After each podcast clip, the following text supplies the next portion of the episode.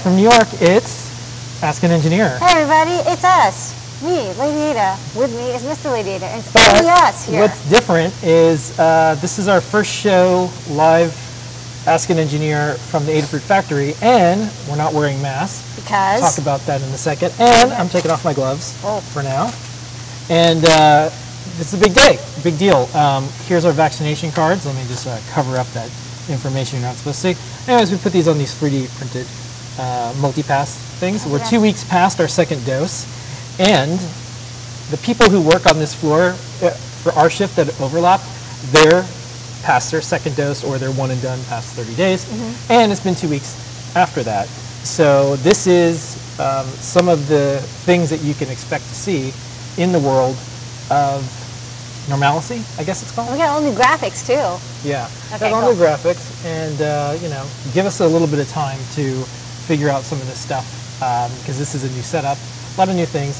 I adjusted the audio for the folks who uh, said we are clipping a little bit, and There's too much of us. there's just too much of Too us. much, too much. But I did want to say thank you everyone for sticking with us for the last year, Mm. and also um, every single day and every single week you've seen how we've been running Adafruit, and um, we've been managing to stay alive and keeping our team safe. Did we stop doing hardware? Yeah. No. Uh, no, we didn't just stop doing We hardware. stopped. We didn't stop doing guides. We didn't stop doing Yeah. tutorials. We didn't stop doing uh, activities. We didn't stop doing anything. Didn't stop doing any of that stuff. Okay. So um, we wanted to show that we've navigated this pretty well, and you can too. Yeah. So uh, we were, and still here every single day, but we always had masks on because there wasn't vaccines. Right. And with us being able to get vaccinated, that means we can not wear a mask outside. It means when we're indoors and there's other people that are fully vaccinated, we don't have to wear a mask. It means that we can be on different shifts now because before, without a vaccine, I'm on every floor at Adafruit talking to everyone. Um, if I got infectious, everyone is. Yeah. And we'd have to shut down everything. That'd so. What we did was we just had, uh, we have three separate floors and we've uh, been as safe as possible, didn't have any outbreaks, and now we're starting to see what the recovery looks like. So that's pretty much, you know, what we're doing for now. We'll continue to do the shows. Uh, once in a while, we might need to do one uh, from home, um, but we're really excited about having our first Ask an Engineer in over a year on site. Next week is show and tell here, and then JP is doing um, Did box unboxing. Ada Box Unboxing. That's right. Um, so without further ado, Let's as they say, What's on today's show? on tonight's show, we'll talk about the Adafruit Live series of shows, including Show and Tell. We've got Time Travel, Help Wanted, Main York City factory footage, 3D printing, INMPI, Wits, and Sirion, Ooh, gothy. new products, Top Secret. We'll answer your questions. We do that over on Discord, adafruit.it slash Discord. All 29,000 of us, we just hit all 29,000 humans today. Thank you, humans. Join us over on Discord to ask your questions. All that and more on, you guessed it, Dun, dun, dun. Ask an Engineer. Okay. Okay, so uh, first up, let's just go through some of the logistics and more of what it is to run a show. Yes. Uh, first up, our team thanks you. Uh, we are shipping safe and smart, still wearing masks when uh, we need to, of course. A lot of us are getting vaccinated. Well, we already are. And here's uh, a photo from last year. It's one of our first Pre-COVID. uh, well, no, it's one of it's sorry, it was, it was it's uh, it was one of the last photos we did before Yeah. uh, COVID. Um, but thank you very much, and we're still doing a lot of neat things like our free offers. Um, Lady Ada, what do they get for free free. Free, free, free, free, free. Just like when they put things in their cart? That's right. Doing $99, you get a half-size Perma-Proto breadboard, great for making your project permanent after you've built them on a solderless breadboard. Next up, for $149 or, $149 or more orders, we'll get you a free Stemma QT board. We have a whole bunch of options. Uh, we put in whatever we can get, basically. Um, some of these boards shown here are no longer available because, yeah, I don't know if you've heard about the spark shortage. We have a good, good uh, range of about 15 to 20 different boards, and uh, we'll get that. you a different one each time you place an order if you make an account. 199 more, or you get a free UPS ground shipping in the continental United States. That's this happy truck. And then 299 or more, you get a free Circuit Playground Express all-in-one development board that's wonderful for use with Circuit Python or Arduino. coded ORCS discoveries, et cetera, et cetera. We love it because it's all in one and it's like 20 bucks. But you get it free. All right, And, there's more. Wait. So tonight only, yeah, and this is only for this hour. just now, For all the folks that are watching live, live. we have a special code that gets you 20% off. And it's only until around 10 p.m. Web Eastern app. time. Web app. We back. We back. We back. Oh, not web. We back. We back. Web ack. We back. So 20% off. And uh, here's the thing: if you already placed an order, say sorry. If you if you just it is Todd, where does it end? it is We where- can't go back in time, okay? it is what it is. it's starting now for this hour. this just hour live, and then as soon as the show ends, we're ending it. So 20% off Adafruit store Anything in order. while you're watching it live. Because thank you so much everybody for being part of it. Also, there's you know live has to be special for some reasons. We have to do that. That's one of the Okay, reasons. Okay, so we- well, maybe we'll do more codes. Maybe we'll be more. That's right. Okay, uh, we have a bunch of live shows that we do every single week. All these cool graphics. Yeah, you know, Nice. all sorts of things. Nature's healing. Great. Um, we have these live shows that we do. Yeah. Um, and part of the Adafruit live series of shows is show and tell. And normally when we do show and tell, we're the hosts, um, unless it's JP or Don Pedro. Uh, we write down all of the folks that are on it and then we talk about it. But we weren't on the show and tell last night and we But didn't write down all the stuff. it. But what you can do is Go. go to any of the video platforms like YouTube or Facebook or LinkedIn or there's another one, Periscope, I think, Twitch, Twitch. yeah. Um, you can uh, you it. can watch that one. Half an hour of good time, including Sherry. Who doesn't Yeah. love Sherry? On love Sherry. Sunday, we do Disco Ada, and we do it basically in two parts. This first part is what was on your desk this week. Okay. On my desk this week is I did some rotary encoder fun. I also showed off a TFT breakout that I finally finished. And I got some prototypes. And this prototype, by the way, stay tuned. Uh, we're going to talk about these two prototypes in more detail, including maybe even showing one built and kind of working. That's pretty exciting. Oh, and some beautiful graphics. Yeah. You have some cool And- pinout graphics. Yeah, and then we have uh, Ada from DigiKey. Where in the world is that part I need? The great search with DigiKey. And that's a great search that we do. Mm-hmm. And um, This week, here's what we're doing for the Great Search. The Great Search has turned into the great help people with part shortage issues. Um, you know, I know you, everyone's heard about this electronic part shortage. Well, uh, folks come to us and they say, hey, you know, I'm looking for this part. I can't find it. I need an alternative that's in stock. Uh, so uh, we found a thread on Twitter. Some people were saying like, hey, my project or project is delayed because of this missing component. We will go onto digikey.com and we'll um, find you an alternative. And uh, sometimes it's easy, sometimes it's hard, but we show you some tips and tricks on how to do it. I'll say so far, every time somebody's like, oh, I can't find this chip, I'm always able to find something for them.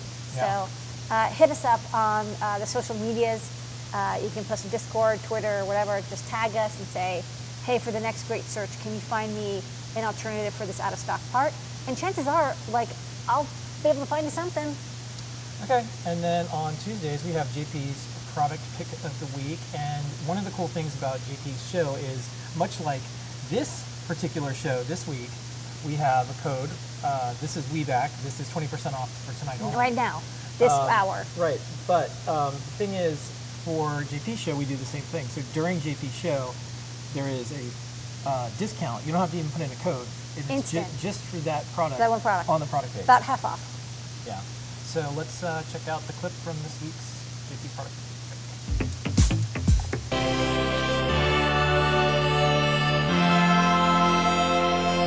It is the I2C Qt rotary encoder breakout with NeoPixel. You can plug this in over the STEMMA QT cable, add a rotary encoder to it, so this plugs right into here. But by adding this board, you get a really convenient way to add a uh, rotary encoder to your project. So I've plugged this into one, two, three, and four of our rotary encoder breakouts. And then you can see we're getting an update on the encoder values of three of them. That's just what fit in the in the code here over I squared C. So these have up to eight of them chainable on a single I squared C port because they have different uh, address jumpers on the bottom side of them. That's my product pick of the week. It is the I squared C Qt rotary encoder Stemma QT with NeoPixel breakout board. All right, and also, uh, coming up soon. Thursday, JP's Workshop. Mm. And on JP's Workshop, we have a new segment that we do. This is called Circuit Python Parsec. And you can tune in to the one this week, or you can watch last week's right now and catch up with the latest Circuit Python Parsec. Enough sound effects for this yet. Yeah, we're, we're working on that. Getting there.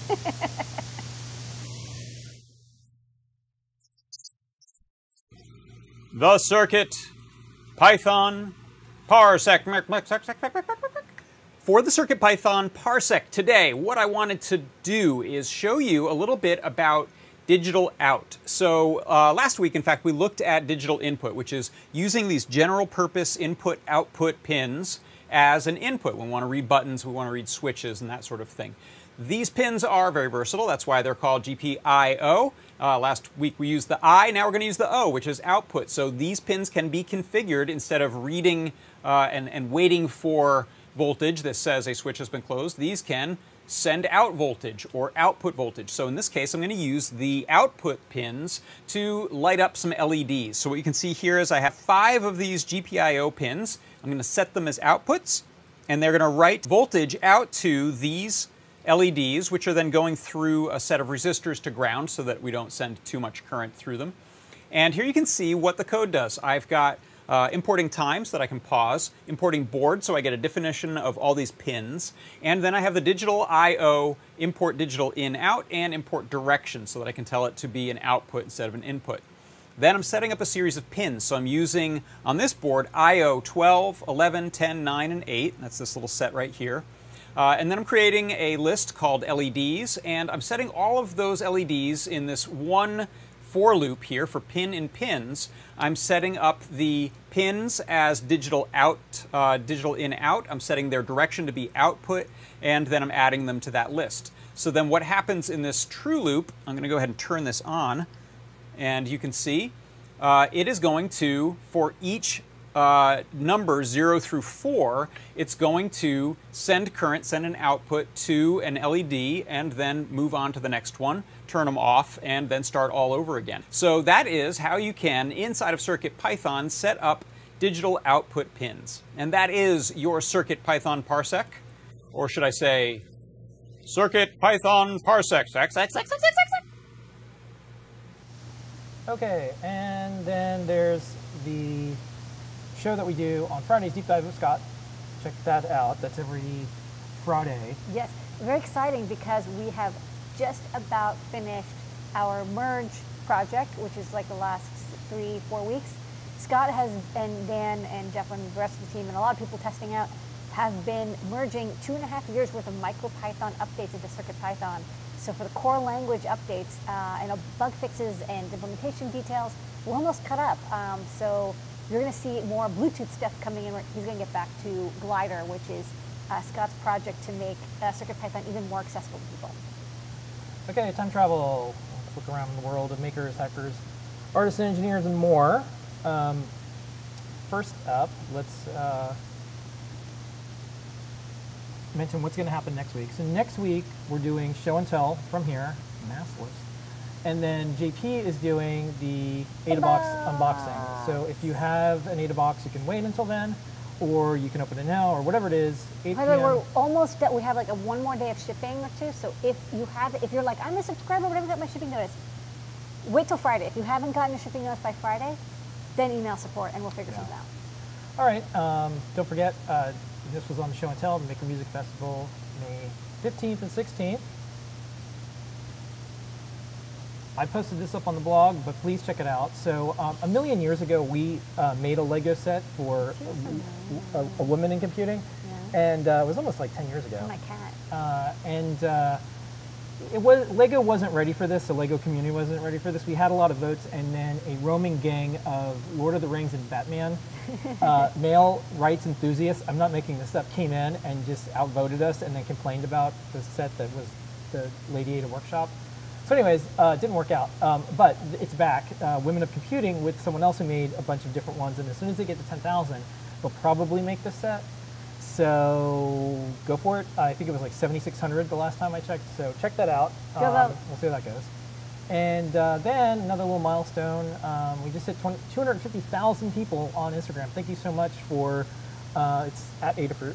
Um, but speaking of, it's I wonder why. Why do you have so many subscribers? It's, it's very competitive there, and we're- we, Mm. we're not we're not paid influencers, and we have a verified account after a lot of Definitely wrangling. no diet tea here. Yes, we've uh, so we've earned it the hard way. Um, but one of the things that we post all across our social media channels every single day, Monday through Friday, is Lab Notes with Colin, and we have um, ones on TikTok, on Facebook, on LinkedIn, on YouTube, um, Instagram, and uh, here's the latest ones yeah. that uh, Colin's up to this week. Take us away.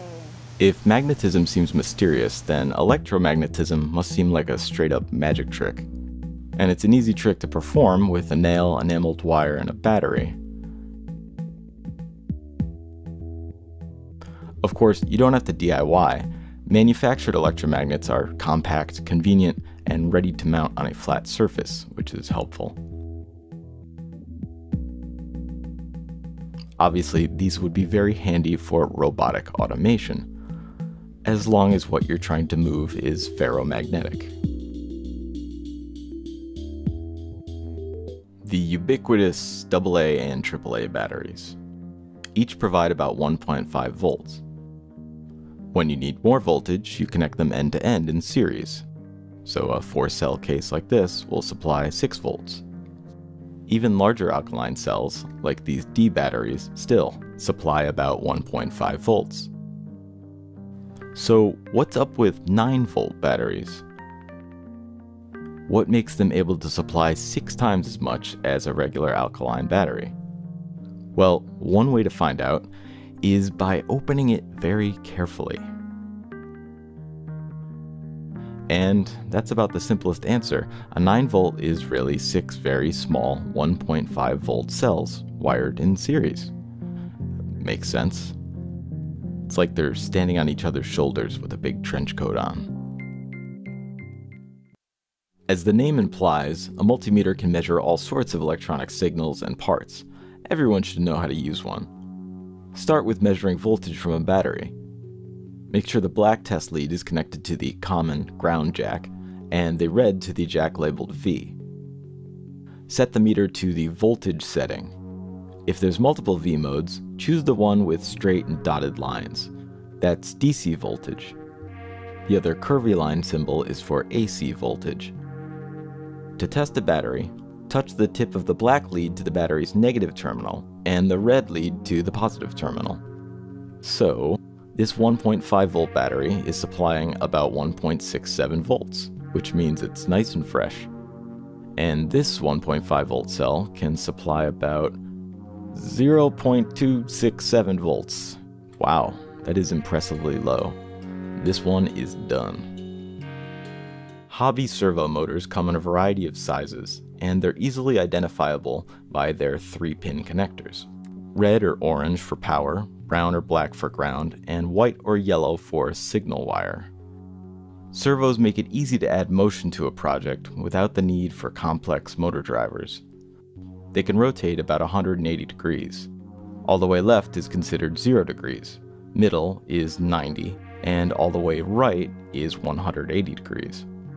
This one's powered by 5 volts DC, but it can get by with as little as 4 volts or as much as 6.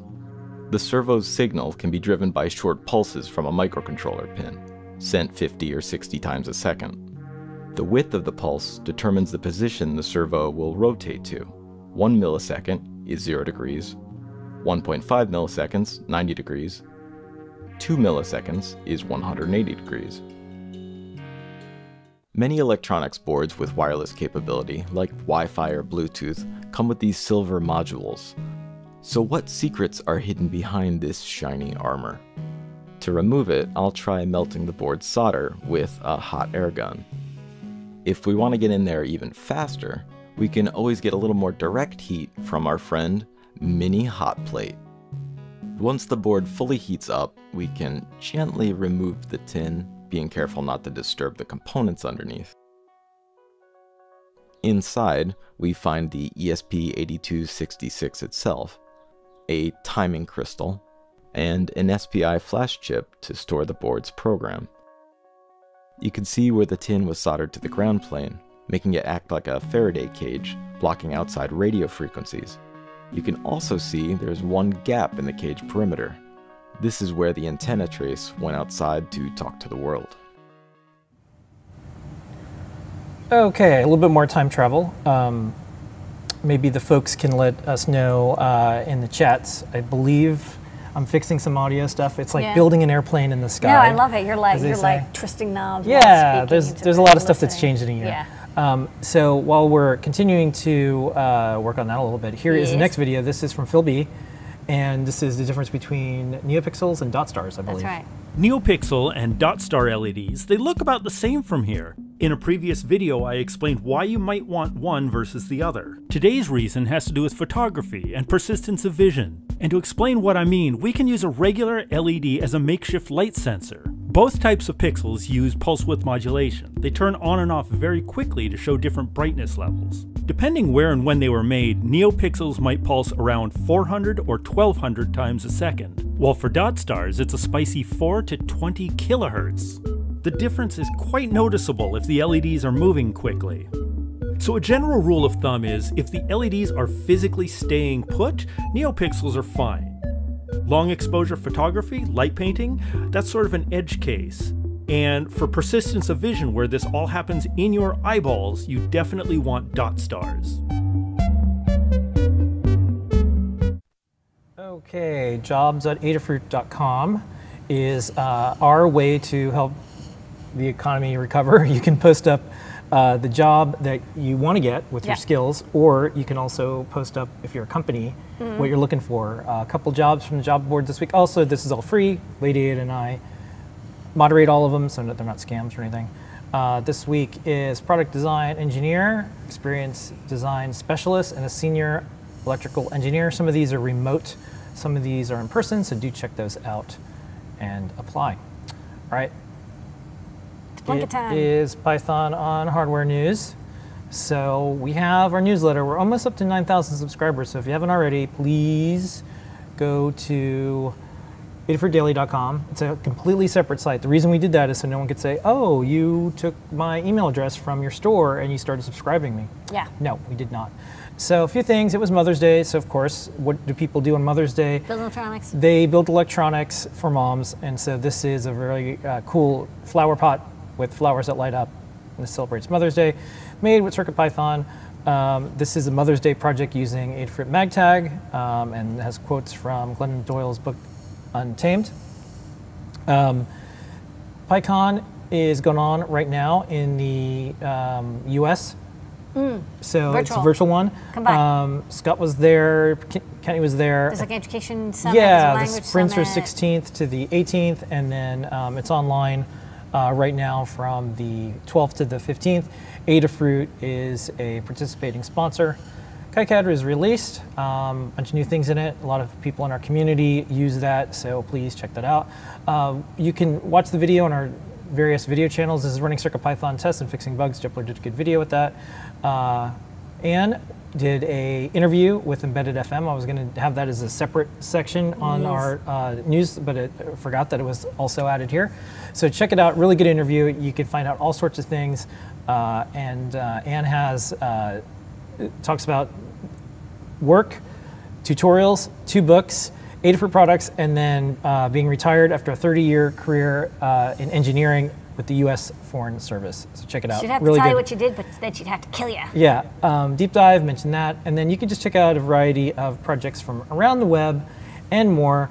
Um, I mentioned the CPython update last week. They've moved things to main, and uh, one of the other cool things was the uh, read the docs for Python uh, is now responsive. Oh. And the neat story about this is a person in the community contributed a pull request to make them responsive because she was pregnant and she was reading the documents on her phone and she said, well, it doesn't scale that well on a phone, so I'll go fix that. Yeah. Cool story and exactly like what you want to hear in the community. It's like, oh, I saw something here, there's a way to fix it. Okay, uh, and then other things, um, I wanted to show one video and then um, also this quote. So I'm going to go to this quote and then I'm going to um, play this video that Jepler did. So uh, in case you were wondering, how do we do things at Adafruit? Well, this translated tweet, I think, is uh, pretty accurate. Maybe there's a magic girl in A- Adafruit. CircuitPython can easily play wave music data. That's not all. If, once you have a Magic Girl, you can do all sorts of stuff. Magic Girl can also play MP3 files, by the way. Yeah. And then here's a video. I was thinking about the RGB matrix displays and realized that while I know that the protomatter code CircuitPython uses to draw them works by scanning the LEDs row by row, I didn't know what that looks like. Normally the matrix is scanned so quickly that our eyes can't see it. I think the target rate is 250 Hz. So if I wanted to see it in action, I need a high-speed camera. Or would I? I realized that I could just change the source code so that the scan was much slower. So far, we've been looking at the regular image, but with the press of a key, I can switch it to an ultra-low scan rate. Notice how the lines are drawn in pairs, and since the display has 16 lines on it, this makes the scan rate 1 8 Each line gets drawn several times with different values. This relates to the binary representation of the RGB pixel values. I think I prefer how it looks normally. Don't you? And that's our Python on hardware news for the week. Mika, thank you. Okay, we are an open source hardware company. It's true. Lady Ada, we are. Um, and uh, one thing I wanted to ask you about before we move on to the guides. You have questions. I do. I so, so what's the latest with this? Um, because we're getting really close, I guess, to having a diagram for all of our boards. But this is a called it pretty, pretty, Pretty pin? pins. Yeah. What's the latest with this? The latest is um, we've made pretty pin pinouts for all of our RP2040 boards, and um, RP2040 is particularly easy because every pin has a function. Like it, it's like every pin has a function. There isn't like a, a split mux for everything. Um, so we've got RP2040 all diagrammed up, and you have a couple examples here. This is the Itsy Bitsy. We also got the QT Py, and I think they're actually in the guides. Yeah. And then the E ESP32S2 we also did today. Phil B did an amazing job. Those are tougher because um, each pin is like a little bit different. Um, and also the Funhouse and MagTag guides, all the pins are attached to hardware. Like they're not broken out like a Itsy Bitsy or, or Feather. Uh, not yet. We will we will be coming out with Itsy Bitsy and Feather versions of the boards eventually. And then next up, I'm going to go do the NRF 52840, and then and we do them in groups by chip because we have to make the mux table um, to auto-generate these. So these are auto-generated pinout pages. Um, so we're going to do it by chip, and then of course when we get to the SAMD21, that's when it's just going to be like a massive number of chips. But the goal here is to make these pretty pinout diagrams, but without almost any work on our part, like to really minimize the amount of effort because um, you want to minimize typos, and you want to make it easy for us to update them and uh, maintain them because that's that's the problem with a lot of pretty pinout diagrams is they're not very maintainable. Okay. And let's get on to the guides. We have 2,474 guides, Lady Ada. Yeah. What's on the big board this week? Three guides this week. Uh, we've got a Funhouse 3D printed stand uh, from Known Pedro if you want to make uh, a, a- a pretty 3D printed stand with a nice uh, yellow brick um, texture to it. Uh, I think they also show how to add textures. It's, you know, 3D printers are good enough that instead of just like generic 3D texture, you can have like a custom one. Um, John Park made a mail slot detector. This is a really common project. People want to know when there's mail in their mailbox. Um, so this detects when something passes through a break beam. So different sensors are used for different things. Uh, in this case, a, a beam is an excellent way to measure when something goes between um, a slot. So this is a mail slot detector. And then um, we also got the guide for last week's new product, which is the I2C QT rotary encoder. Uh, big ups to uh, CircuitPython a community member who got to adding the CircuitPython example before I did. Uh, so we've got Arduino and CircuitPython code for that. It's a very easy way to add up to eight encoders over I2C to your CircuitPython or Python board. Okie dokie. Some made in New York City factory footage. Here we go. Take it away, factory. And, We're in uh, you. Yeah, we're actually uh, here right now. Not a green screen. If, if I tipped over, I wouldn't. Yeah, I would fall. There was so many really good like zoom backgrounds, uh, and I guess we could have done could that. have done that, but but um, it's not real. So uh, we're really here. Okay.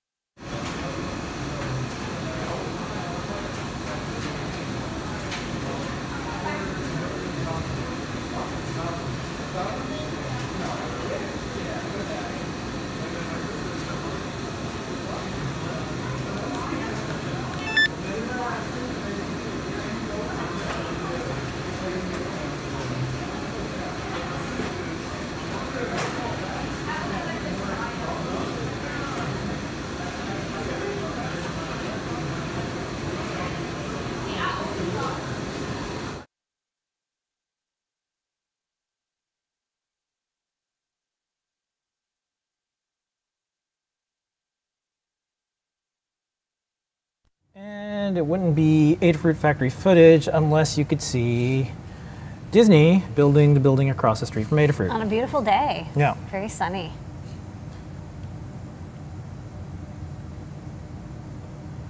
All right, 3D printing, and Pedro. Printing up a bunch of stuff.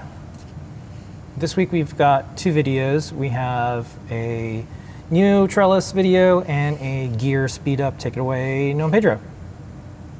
Hey, what's up guys? In this project, we're building a color matching game using the Adafruit Neo Trellis and the Feather M0 Express.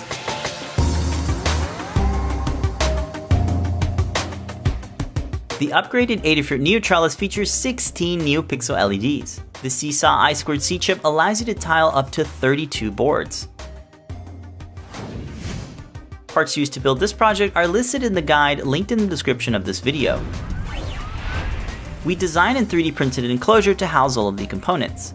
The files are available to download and modify. You can find our CAD parts library on our GitHub repo. The Adafruit Feather M0 features CircuitPython and can be programmed via USB. It works like a USB flash drive, allowing you to quickly modify your code and take it with you. So there's no need to install software, all you need is a text editor. To build this project and learn how to get started, head on over to the Adafruit Learning site. Thanks for watching and be sure to subscribe for more DIY projects from Adafruit.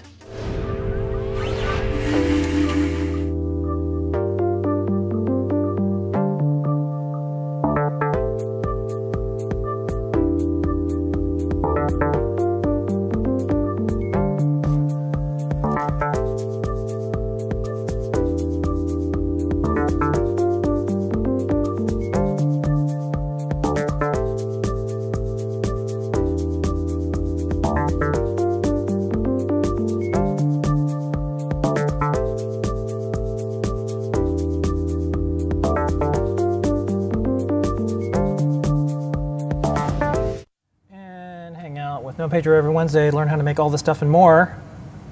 3D Hangouts. Um, so before we go on to the next segment, don't forget, this code is only going to be is, is, is when we're live. This is when this code works. When we're not live, this code's not going to work. So put it in your cart now. Check out. Like 20 if it isn't Wednesday, if this isn't 8:30 live, p.m. Eastern time right now, Yeah. May 2nd, 12th, then it's not live. so you have like 20 minutes before. Yeah. All right. So Okay. let's go to everyone's favorite segment.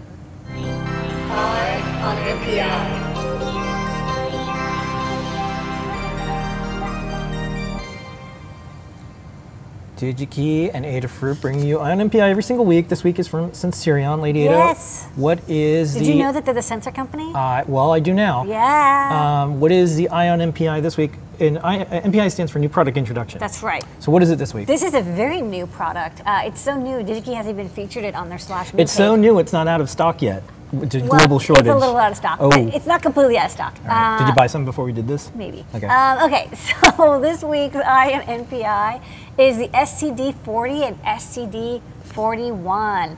These are adorable little uh, sensors from Sensirion, and these are true CO2 sensors. Um, Sensirion makes uh, some eCO2 sensors that are like effective CO2, um, which they do by measuring volatile organic compounds, and they kind of like guess what the CO2 level is. This is a true CO2 sensor. It's actually measuring parts per million of uh, carbon dioxide in the air. Uh, you may be familiar because people a lot of times talk about uh, carbon dioxide you know, on the planet, it, it you know, it's, a, it's considered a greenhouse gas. Um, and usually people are only measuring carbon dioxide for maybe like, you know, like, oh, you're a ventilation engineer or you're doing like outdoor environmental science. But uh, they have really good timing because right now people really want CO2 sensors. We use them. Um, why? Because um, you know, in the last year or so, a lot of um, epidemiologists and scientists, and in this case, a mechanical engineering professor, said, "Hey, you know, for diseases that are passed by airborne transmission, um, you can use CO2 as a way of determining how much um, air circulation you have. Because, uh, as you probably learned in grade school." Um, humans uh, like to take in oxygen out of the air and they expel carbon dioxide. So over time, if you have a closed house or, or room um, and you have a lot of humans in it, like a workplace or a school, you're going to see the CO2 rise, rise, rise, rise, rise. Um, now, we, we don't. It, it's best to have low CO2, but humans are, as long as it's less than a thousand, you know, your your body's totally fine with it. We can we can handle that. Um, but you can instead of just using it as a gauge of, of health, uh, like CO2 level for uh, breathability, um, outside is 400 ppm, and so as long as you keep the indoor at um, 600 or less, and here's a paper that was uh, uh, written that is referred to by the article I just point, uh, posted to. Um, this is for a different disease. This is for um, tuberculosis. Uh, but they noted that they could stop the transmission as long as the CO2 was less than 600. Not because the CO2 had anything to do with TB, but because if you had low CO2, that means that there was enough air movement um, that air wasn't sitting around and, and people were bumping into these particles because the air was, was being evacuated out of the room and replaced with fresh air. Uh, so Sensirion, um, this is not their first rodeo when it comes to uh, CO2. They've had the CO, the SCD 30 for quite a while, uh, which you might, this looks very familiar. That's because we have a breakout for it. So this is a true CO2 sensor that uses NDIR um, IR light to determine um, IR, determine the CO2 parts per million. Um, it's a great sensor. One of our most popular guides that I think was just featured on Make Even uh, is uh, Carter's um, PyPortal, uh, sorry, Matrix Portal CO2 um, like room detector, which is very simple and just says like a four-letter word like good, bad, worn. Um, the number, which is the CO2 level, in this case it's 782 parts per million, and then like a happy face or a frowny face. Uh, so very simple sensor. Um, but one thing that's you know not so awesome about the sensor is it's kind of big, and it's it's through-hole soldering, so it's not easy to embed in small electronics, um, and it's not easy to automate production of it. Uh, so what's really cool is here's this uh, diagram showing the size difference of the SCD40 versus the earlier SCD30, and you can see it's I think they said it's seven times smaller, uh, and and all the way compacted on every size, and it's surface mount pick and placeable, just wonderful. Um, so there's two versions of it. Oh, it's, it's an I2C sensor, so it's very easy to use.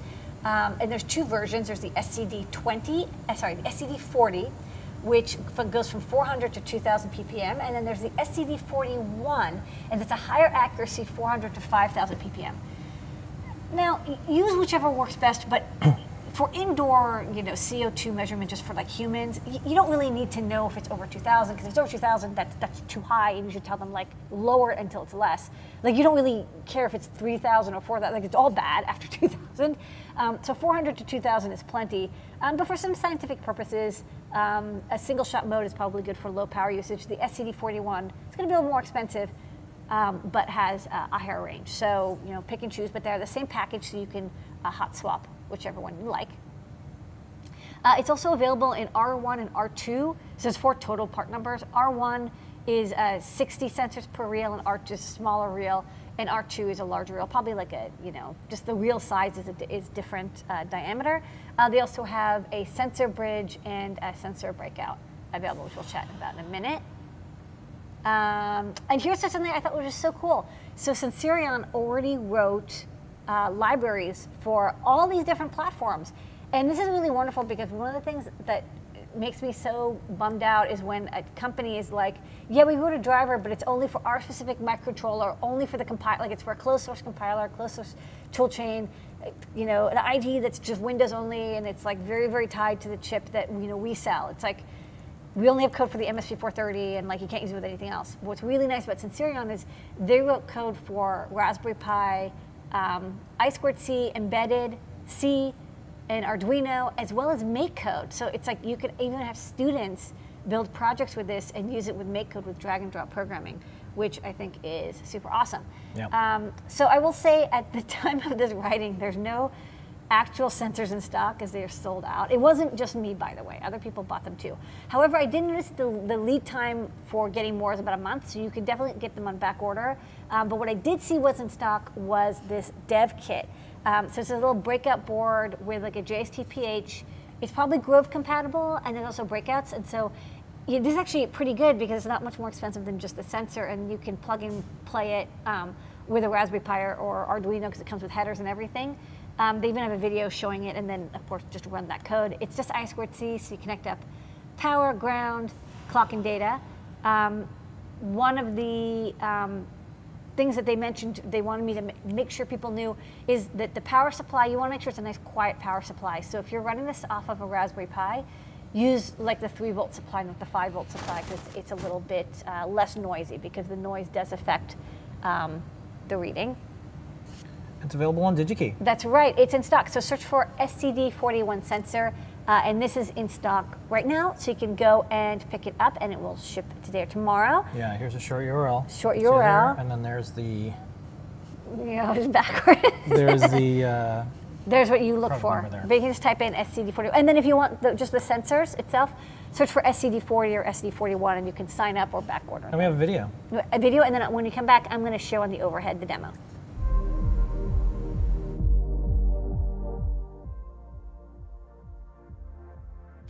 Monitoring CO2 can increase your cognitive performance, reduce the risk for viral infection, and make our building more energy efficient. This is why Sensirion developed a miniaturized CO2 sensor with the mission to break the size barrier for CO2 sensors. Hi, my name is Marco, and I am very excited to present the SCD4X evaluation kit and how it can be used to easily evaluate our revolutionary CO2 sensor. Compared to its predecessor, the SCD4X is seven times smaller. It is SMD, thus allowing for cost-effective assembly. It allows for adjustable power consumption and offers many more great features. Now, this technological breakthrough is enabled through Sensirion's patented PA-Sense technology that is based on the Okay. Okay. So you want to show this off? I do. So this is the earlier SCD30, and this is it, you know, mounted onto this uh, uh, this PyPortal project, which is uh, super cool. And then um, this is, hold on, let me turn it upside down gently. Thank you for being patient. My new demo setup. So this is a Feather M4, and I just really loaded up uh, oh, it says SCD30. It should say 40. Sorry about that. You can tell I took my old demo and updated it for the uh, SCD40. And this is a little breakout that I made, but the one that they sell is almost the same. And you can see how small that sensor is. This is a Teflon cover just to protect it. Um, and you can decap if you want inside. There's like a chip and, and the, the sensing element. Um, so you can see inside right now it's about 600 ppm. That's normal um, for indoors. And then if I breathe on it, um, measurements get taken about every five seconds, uh, so you'll see the CO2 uh, slowly rise up as the CO2 gets absorbed in. So there you go. So that's, that's normal. So as you breathe on it, you, know, you have a lot of CO2 in your lungs. Um, and then over the next minute or two, this will slowly drift down. Another thing is, by the way, it has a built-in humidity and temperature sensor as well, used to compensate the sensor. But it means that you can, you know, this very small uh, little box can be used for um, all sorts of environmental sensing projects because it does kind of everything for you. So that's the SCD40. All right, and that's this week's Eye on NPI.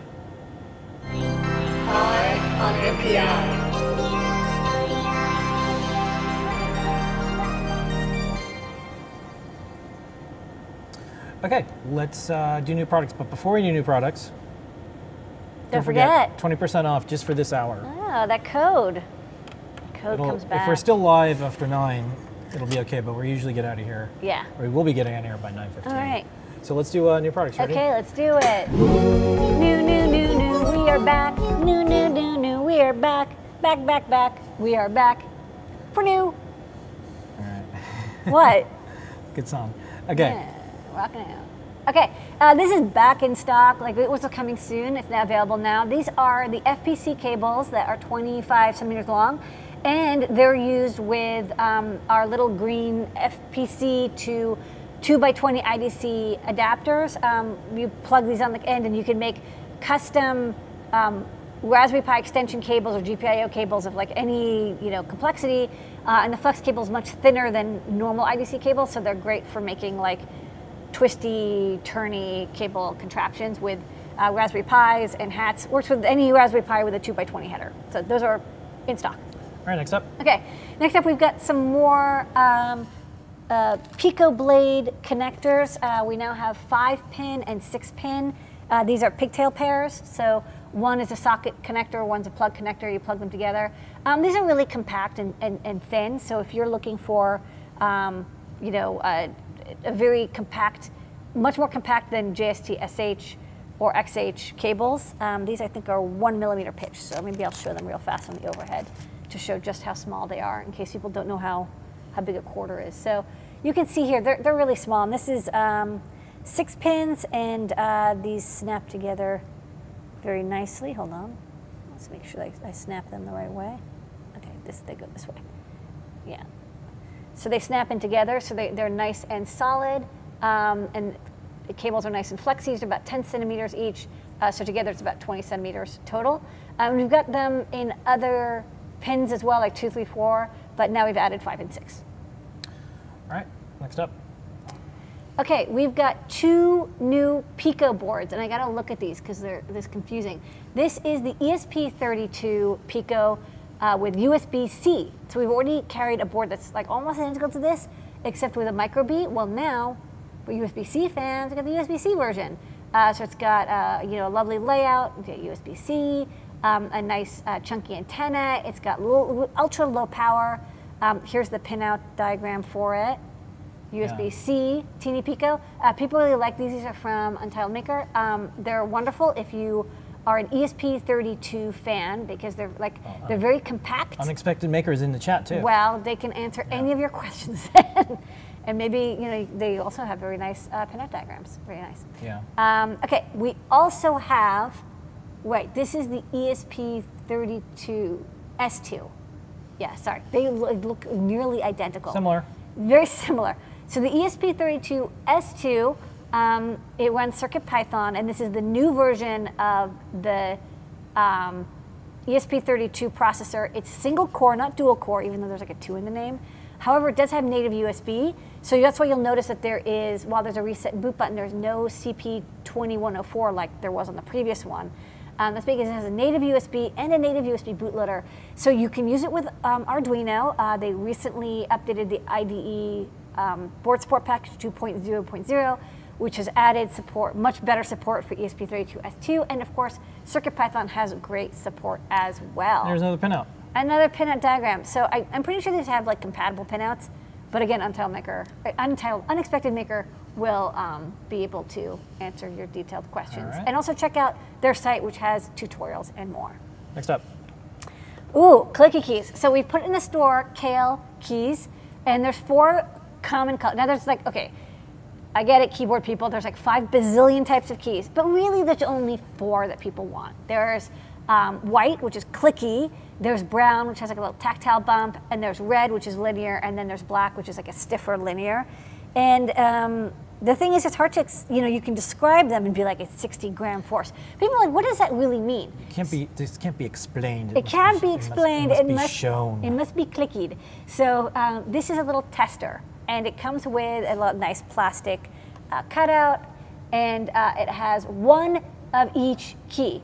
Now you can always just buy the keys, but maybe you're like, look, I, you know, I want to, I want to just press them. So it has the red one, the clicky white one. This is the tactile brown one, and then like the stiffer uh, linear one with the black stem. And um, you know, you can you can pop these caps off and replace them with your, your favorite caps, like kitty caps, or if you have like a, a DSA cap. But it's just meant for you to test them. It's a little tester. So that's it. If you're wondering which one should I get, if you pick up one of these, you'll always be able to uh, get a good feel for it. I know. I thought this was handy. When I was buying Kailh switches, I got one of these to start to get a feel for them. All right, and that brings us to the uh, uh, almost the stars Not the the star, show. but getting close. Getting close. What is this? Ah, I just love these. What is Okay, this? This is a metal aluminum keycap with silicone translucent toe beans. I mean, this was basically made for me because I love black cats and I love it when my cats have translucent body parts. No, I don't know. It's, right. it's good for NeoKeys. So um, let me really get in close on the overhead to show it off. I gotta use this overhead. Okay, so here's a, it's a, a Cherry MX compatible uh, keycap, so it's got the little X on it, and um, this is like a translucent material, and then this is um, metal. So it's a, is a little bit cold, but it's like a um, and it's painted black, and then these are like silicone toe beans, so they feel they feel like they're little cat toes, and you just kind of want to put your fingers in between right. them. I don't know. I don't know. I got a problem. So you put them on um, your keycaps, and uh, if you have NeoKeys, like if you have one of our um, boards that has a NeoPixel underneath it, you will notice that the um, RGB LEDs shine through. Now, I will say, you're probably wondering, well, why do the toes light up and not the pads? Well, that's because on most keys, you know, the stem doesn't glow. It's it's like from the edge, and so usually that's why you'll see like um, translucent keycaps have um, the the printing is on the top or the bottom because you know you can you can flip this around, so it's the pad that's lit and not the toes, but you can't get both. So I'm explaining. It's like it's not broken. It's just these are how keycaps work. So you decide. Do you want glowy beans or you want glowy pads? I, you know, I can't choose for you. Look deep into your soul and you decide. However, um, these are adorable and uh, they work with any Cherry MX compatible switches. yeah, they're not cheap, but it's 20% off right now. That's right. Just briefly. Okay. Next And they're up, cheaper than other sites. the stars of the show tonight, besides you, lady, to our community, our team, and all of our customers.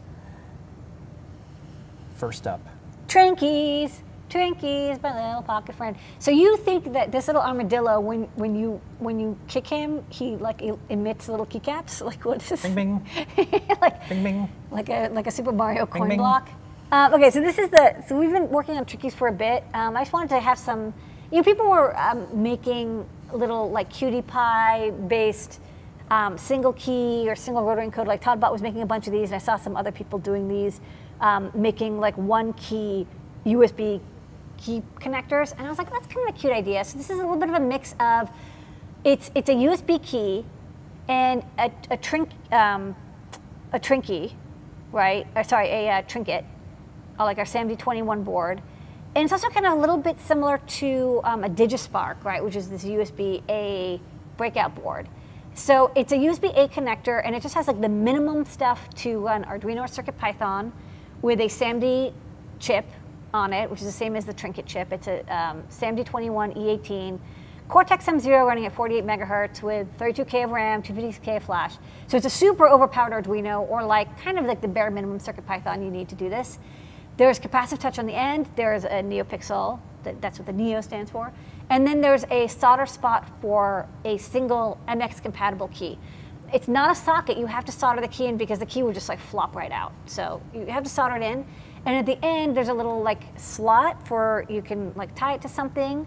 And there's a ca- um, capacitive touchpad. So um, I just you, I'll just show the same overhead that I just did. I have it with um, this adorable uh, kitty keycap, although I can I can replace it with uh, one of these DSA caps if you want something a little bit more less kitty. Um, so it's just like one one key. You can use uh, a super low profile Kailh Choc key, um, but just note that we don't stock those. But anything that's MX compatible, you know, with the big center dot and then the two holes you solder in, you get a reset button and the Neo key, uh, NeoPixel. And then you could program it to be anything. And in CircuitPython, we have a bunch of example code. Arduino, we also have example code. Um, you want it just to be like a mute button. You want it to like auto launch something. You want it to just type out some emojis. Whatever you want. It's a, maybe you have an old MacBook and you want the escape key back on your computer. Add a single key Okay, next up. Key. More Trinkeys. Okay, another trinkey. This is Rotary Trinkey. Hi, Rotary Trinkey.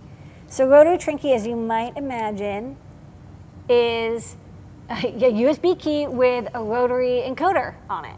Uh, and there's a little RGB LED. The RGB LED points down, by the way. The, it, the encoder itself is not one of the RGB encoders for, for reasons. Um, so it's again USB A, it's got a SAMD21 on the bottom, crammed all the parts you need, reset button, capacitive touchpad on the end, rotary encoder with a switch, uh, runs Arduino or CircuitPython. So I'll show that as well.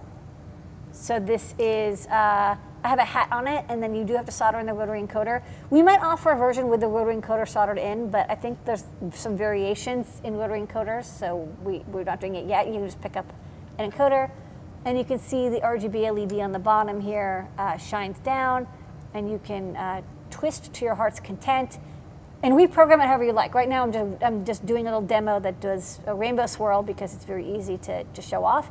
There's also a tactile button, so you can click. So a common thing is like a volume up and down knob or like a Microsoft dial emulator. Um, I actually turned this into a very handy thing for me, which is a YouTube play pause and then um, frame advance or backtrack. So you can go frame by frame through a video online because I was like trying to get some screen captures. Um, but whatever you want, like rotary encoders are a lovely user interface device, and so you can just plug it into your USB A port and add it and reprogram it, customize it in Arduino or CircuitPython. And that's new products. Yay!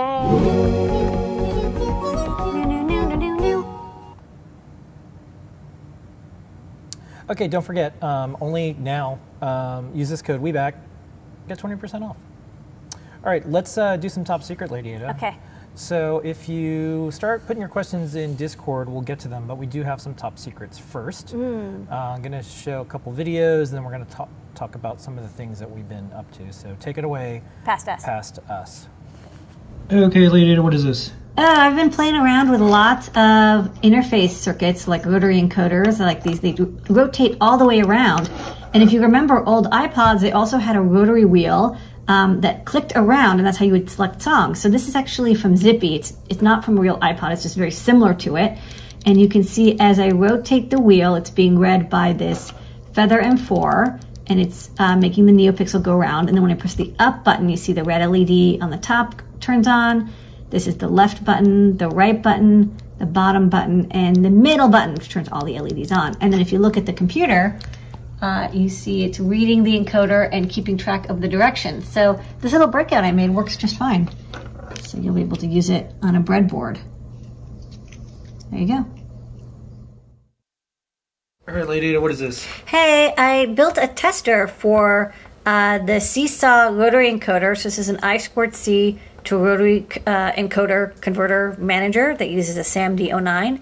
And I'm using uh, this Metro Express to run the SWD DAP code that will program in this chip. So I put it down here and I press the button, it will program it, and then that's how I know it's working. It's all rainbowy. And then when we go over here, uh, this is what it looks like when it's fully assembled as a rotary encoder, uh, and it's being driven by a, a Metro Mini. And then um, the commands to control the rotary encoder and the NeoPixel um, are all done over I squared C, so you can see a STEMMA QT cable. And uh, you can even see there's a little interrupt pin over here that whenever I twist it, it goes high and low. So that's uh, me just testing out this new hardware that's coming to the Adafruit shop soon.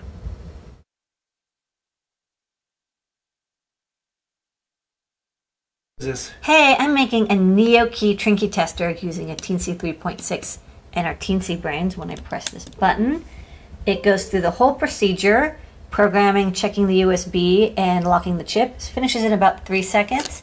And then I've got a beautiful NeoKey Trinkey. And then what you do is um, people can pick what Cherry MX key they want to solder onto it.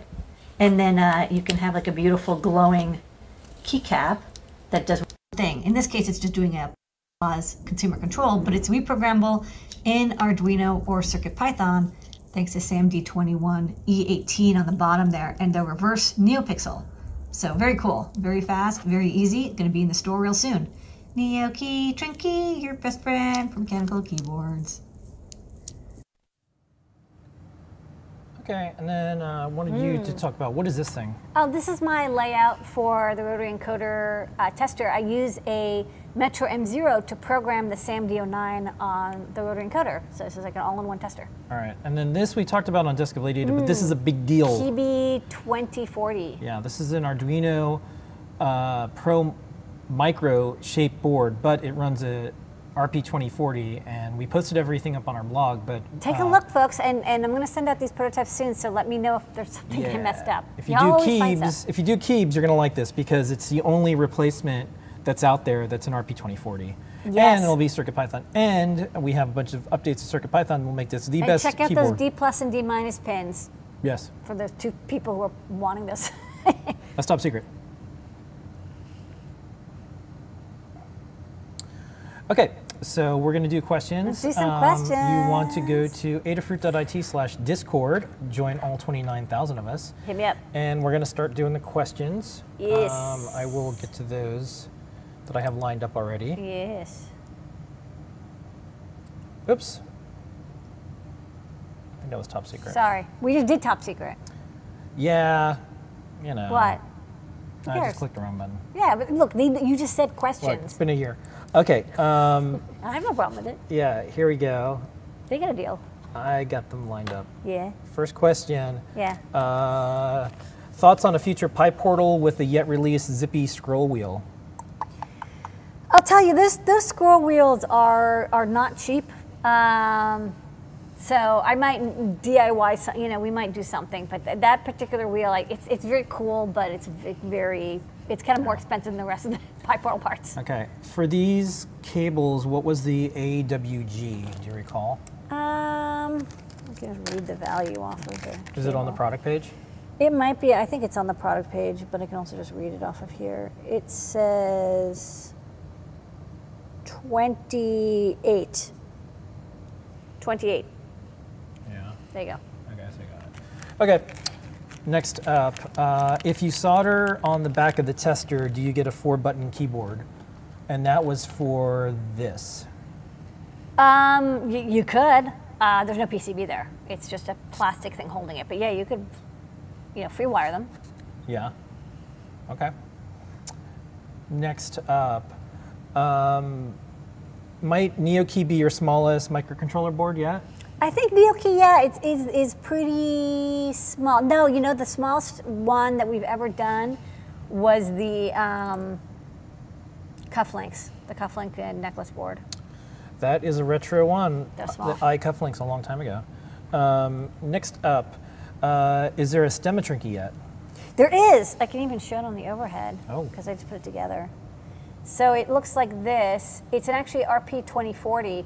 The reason it's an RP2040 not a SAMD is because I wanted to be able to fit every possible, like our entire library bundle on it. So you need to have um, a ton of flash and RAM to be able to, to do that. And then um, this base is the same physical size as like 90% of our Stemma QT boards. And so you could mechanically attach it and to make a little like little happy friend. It's like, hi, this is an all-in-one Trinkey Okay. QT thing. Um, how many ongoing projects do you have, and how do you organize your time in regards to said projects?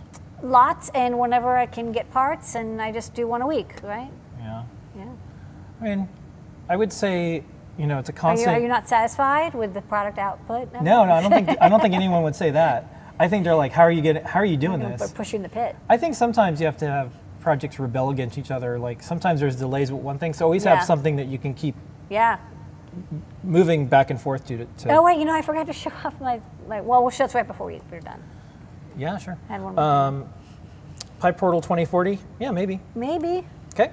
Uh, no question. Just happy to see you back in the office. Yeah, and without a mask because we got vaccinated. Vaxxed. So, you know, trying to set a good example of when and where and how normalcy in the ways that we want um, and going forward in a better way uh, will be in our lives again. Yeah. So, uh, next up, I need a uh, Feather RP 2040 and idea when they be back in stock. I don't see why they wouldn't come into stock soon. We we have chips. I think we're waiting on PCBs. So sign up. I, there's there's there's no inability for us to get chips for that board. So I think we'll have more soon. All right. Uh, question for his show. Uh, the good friends at DigiKey have started PCB printing. Several microcontrollers like the QT Py have been castellated, have castellated pads making them PCB friendly. Any plans to make a starter print of PCBs or other prints could just be helping with the feather layout being placed on the PCB for soldering. That's an interesting idea. Yeah, we don't have um, pinouts. We, we do in fritzing, um, but maybe we'll show how to use fritzing to send boards to um, DK Red. That'd be kind of cool. Yeah. Um, question was only uh, one a week project. It seems like you're juggling 10 a week. No, I think We're, we're working on, I'm working about 10 a week, but I only Yeah. release, like this week, I released the two Trinkeys, which is weird. Usually I don't release two a week, but in general, it's one a week release. That's 50 ish products a week, uh, a year. yeah. Uh, Sometimes a little bit more, sometimes extra, and sometimes they don't do one. So All right, Yeah. let's uh, let's show this other Okay, top so secret. this See, is- I knew there was a reason I played the top secret Yeah, thing there's a double twice. Ah. So this is, I just put this together right before the show because we were here and I could use the oven because my little hot plate's a little too small. So this is uh, a demo. This is a, um, I think the overhead does not like the Does not like the LEDs. So this is a rotary encoder. This is going to be an OLED, which I did not get working yet, but it's fine. So this is a little macro pad with an RP2040 on the back, and then NeoPixels and key switch plugins. So you can you can plug in uh, socketed. This, this is these are socketed switches, so you can plug in any uh, Cherry MX keys into them. And I'm just doing this is my little demo test where as I rotate the encoder, it makes the colors uh, cycle. So that's my demo. And then I did this fun thing where the boot zero pin is connected to the rotary encoder, so you press this down while you hit reset to, to put it to bootloader mode. But so it'll be like a really cool macro pad with uh, an OLED or a TFT. I have to chat with Mr. Lady Ada which one he prefers. Yeah, so that was part two of Top Secret. Uh, you linked to a project with a flashlight powered by the heat of a user's hand. Any chance of doing a project like that? I tried to look it up on DigiKey, but it looked like the parts cost at least $30. Yeah, it, there's not so cheap. the shaky ones are, are a lot easier. There's there's DIY projects where you can make the shaky ones. Uh, you just need a coil of wire and a magnet, and you can make a, a flashlight that's like hand chargeable. All right. Yeah, everyone likes the multipass. Uh, can I use the LED light above my workbench without RF interference to my sensitive circuits? Sorry, what was the question? They want. Uh, what, Uh, can you use an LED light above your workbench, um, and will it affect sensitive yeah, electronics? you're probably good. I mean, lights are they are very annoying emitters. Um, I don't know the answer other than maybe you could put like copper mesh over it to to reduce the the RF emission. Okay. You know, it'll, it'll, it'll let the light through, but it won't affect the RF. Uh, can you get translucent keycaps uh, with home row bumps? That's a good question. I don't know of any, but I'll look. But that's a good point for accessibility. It would be good to have one Yeah. with little bumps in them. Okay, and I think those are the questions. Yay! Thank you, everybody. All right. And thank you, Phil, for wrapping up. Yeah, that's our show for this week. Thank you uh, so much, everybody. Special thanks to Takara, who's in the chat. Uh, thanks for um, uh, basically, if we were to try to get everything perfect uh, for like live broadcasts, we'd never do it. No. And so we were down on the wire, and this is the first possible week that we've been past the Literally. fully vaccinated status. Um, we're gonna uh, wear our masks as we go Yes. uh, Outside. outside, but then as soon as we get outside again, we're gonna take our masks off. It's on and off all day. Yeah, that's fine, and that's That's cool. that's what you want it to be. Yes. You want to see that there's a time and place, and if everyone, um, yes, we could have got here sooner, if everyone would have worn a mask and everything, you know. Now the most important thing is if you're going to get vaccinated, please do it um, because it just means you can keep other people safe, and we can all do a lot more stuff together. Uh, we're, we're the proof is in the pudding. Um, look at those shows for the last year. You could see everything we did and everything we couldn't do. The show kept going on, um, but here we are. Glad to be back. Thanks for um, going through uh, the adjusting a bunch of audio settings. There's all sorts of stuff that goes on in a factory. And, don't then- forget, in exchange for that, you get 20% off. Yeah. I mean, you get Use the code cash money discounts. We back and or uh, WebAC. That is the show tonight. Thanks, this everybody. Adafruit production. Thank you so much. Here is your moment of Zener.